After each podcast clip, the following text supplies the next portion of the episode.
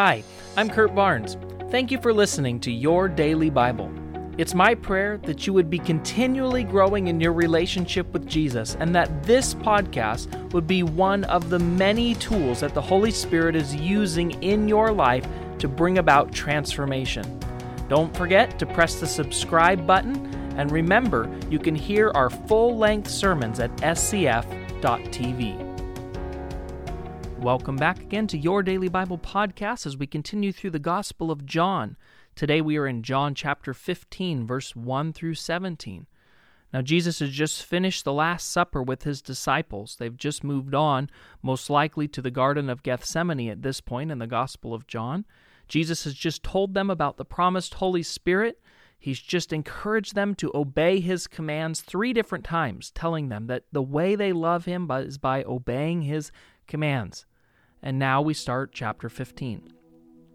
I am the true vine, and my Father is the gardener.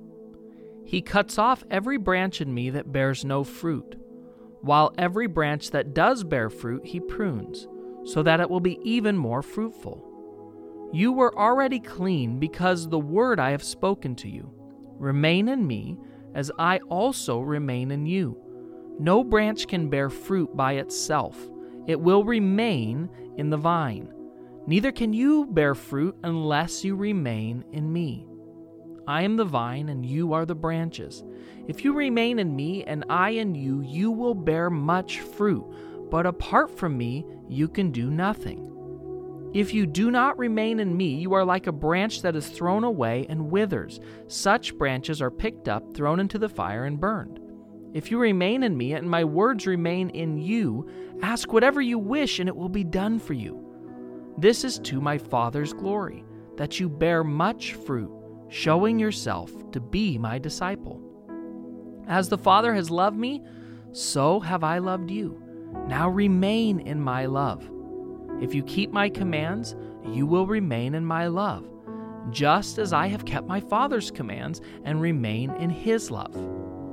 I have told you this so that my joy may be in you, and that your joy may be complete. My command is this love each other as I have loved you. Greater love has no one than this, than to lay down one's life for his friends. You are my friends if you do what I command. I no longer call you servants, because a servant doesn't know his master's business. Instead, I call you friends. For everything that I learned from my Father, I have made known to you. You did not choose me, but I chose you and appointed you so that you might go and bear fruit, fruit that will last. And so, whatever you ask in my name, the Father will give it to you. This is my command love each other. Okay, I wanted to read that in one connected scripture because Jesus' thought moves all the way through it in such a connected way, and he repeats himself so many times. Jesus begins this out by using an analogy, an analogy that they would have all been familiar with. My guess is because they're in a garden and they're looking at vines and they're looking at fruit. So Jesus says, This is how it is with me. I am the vine. You are the branches. What's that mean? It means that He's the source, He's the supply, He's where the life flows, and we are the branches. Branches are only fruitful when they're connected to a vine. A branch that's disconnected withers and dies, but a branch that's connected bears fruit, is healthy, is fruitful. And Jesus says that's how it is with us. If you're connected to me, then you will be fruitful. And over and over, he tells them how we are connected to him, and that is by and how we love each other. That's how we'll be known as connected to the vine or not.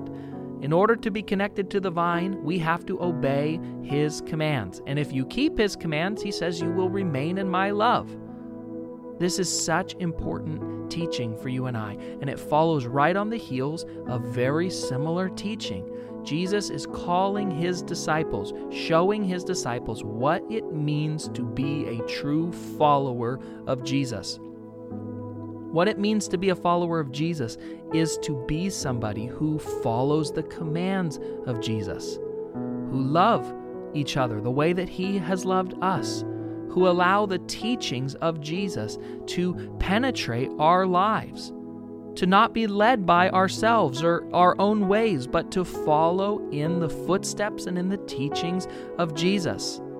Jesus makes clear to us in this passage that the only way we can bear fruit, the only way we can have abundant life is by being connected to Him, by staying connected to Him. See, this is the first and highest calling of every believer is that we would be connected to Jesus, that we would follow his commands and that we would allow his life, his love, his fruit to flow from him into us and then out of us into others. This is what Jesus teaches us, and he says the word command over and over in this passage for a reason. This is not optional for us as followers of Jesus. We are commanded to love each other.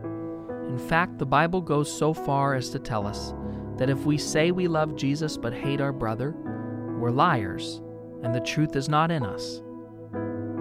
Love is the sign of a believer.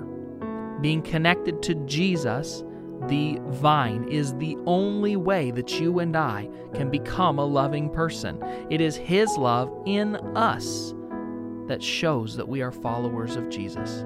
If we obey His commands, His love will be fruitful in our life, will be present in our life, will be available in our life. And what is fruit good for? Well, it's good for nourishment. And the world is in desperate need right now of nourishment. It's thirsty, it's hungry, it's starving, and it's desperate. And the people of God have to be obedient to the commands of Jesus, following in His will, in His purpose, in His plan, in His ways, walking out the commands of Jesus to love one another, to care for one another. And as we do so, the world will see Jesus in us and turn and praise our Father who's in heaven. Let's pray. Jesus, I thank you that you have given us this incredible teaching for us to understand what it means to be a follower of, of Jesus. That it's not about a bunch of religious customs or religious practices, but it's truly about being connected to Jesus, being connected to each other, and loving one another. Thank you, Jesus, that when we're connected to you, your fruit uh, flows into our lives. Lord, we, it's not something we can produce on our own, so I'm just so thankful that your love and joy and peace and patience, your kindness and goodness and gentleness and faithfulness and self control is available to us as we stay connected to you. Thank you, Holy Spirit, for bringing this fruit into our life. We pray that we would be loving like you, Jesus. In your perfect name, amen.